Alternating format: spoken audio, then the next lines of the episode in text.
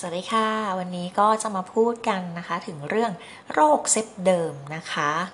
ซึ่งก็เป็นปัญหาผิวหนังของใครหลาย ๆ คนเลยทีเดียวนะคะ เรื่องเซปเดิมเนี่ยก็จะมีลักษณะเป็นผื่นคันนะคะ ตามบริเวณหน้าหนังศีรษะอาจจะมีเหมือนคล้าย ๆ กับเป็นรังแคแบบนี้เป็นต้นนะคะ วันนี้เรามาทำความรู้จักกับโรคนี้ให้มากขึ้นกันค่ะ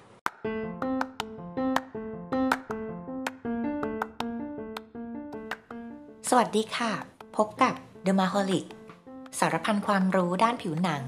กับหมอแนน แพทย์หญิงนันทิดาสารักษ์แพทย์เฉพาะทางด้านผิวหนังค่ะ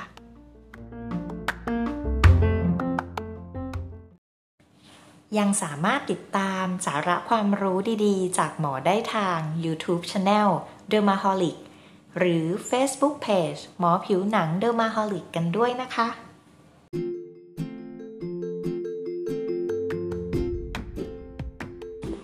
โรคเซตเดิมนะคะก็เป็นชื่อที่เราเรียกกันย่อๆนะคะ จริงๆแล้วเนี่ยมาจากคำเต็มๆว่า seborrheic dermatitis ค่ะ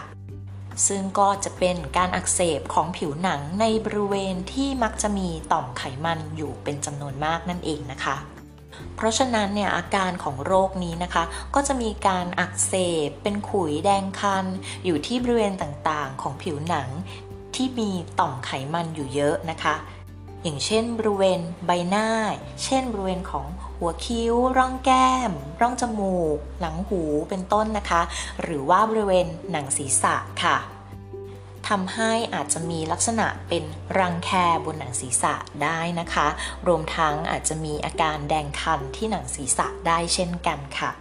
จากนี้ก็ยังอาจจะพบผื่นได้ที่บริเวณของหน้าอกหรือแผ่นหลัง ซึ่งก็เป็นบริเวณที่มีความมันอยู่มากด้วยเช่นเดียวกันนะคะ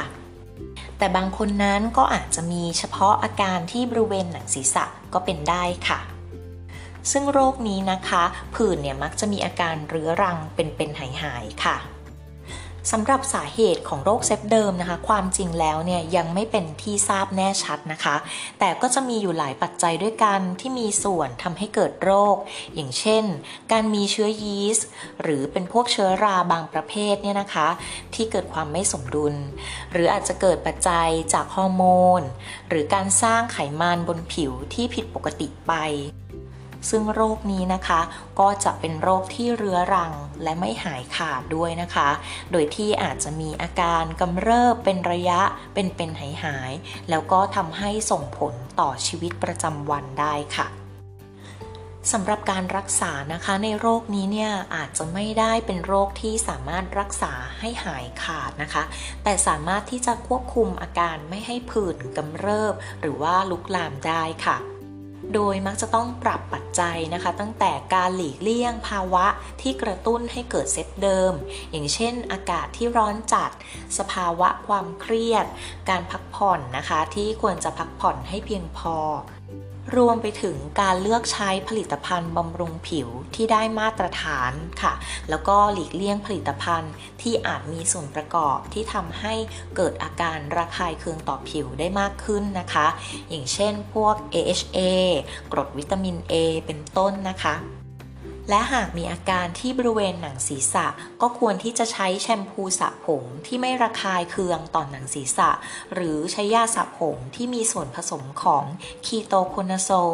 ซิลิเนียมซัลไฟด์ซิงค์พาริไทโอนหรือน้ำมันดินเป็นต้นค่ะ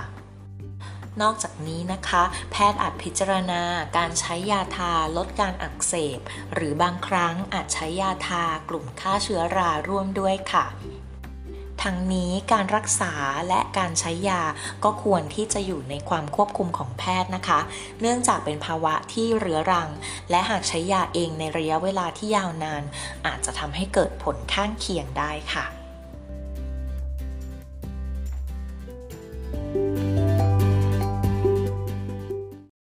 สามารถมาพูดคุยกับหมอแนนได้เพิ่มเติมได้ที่ช่องทาง Facebook Page หมอผิวหนังเดอะมาฮอลิกได้เลยนะคะ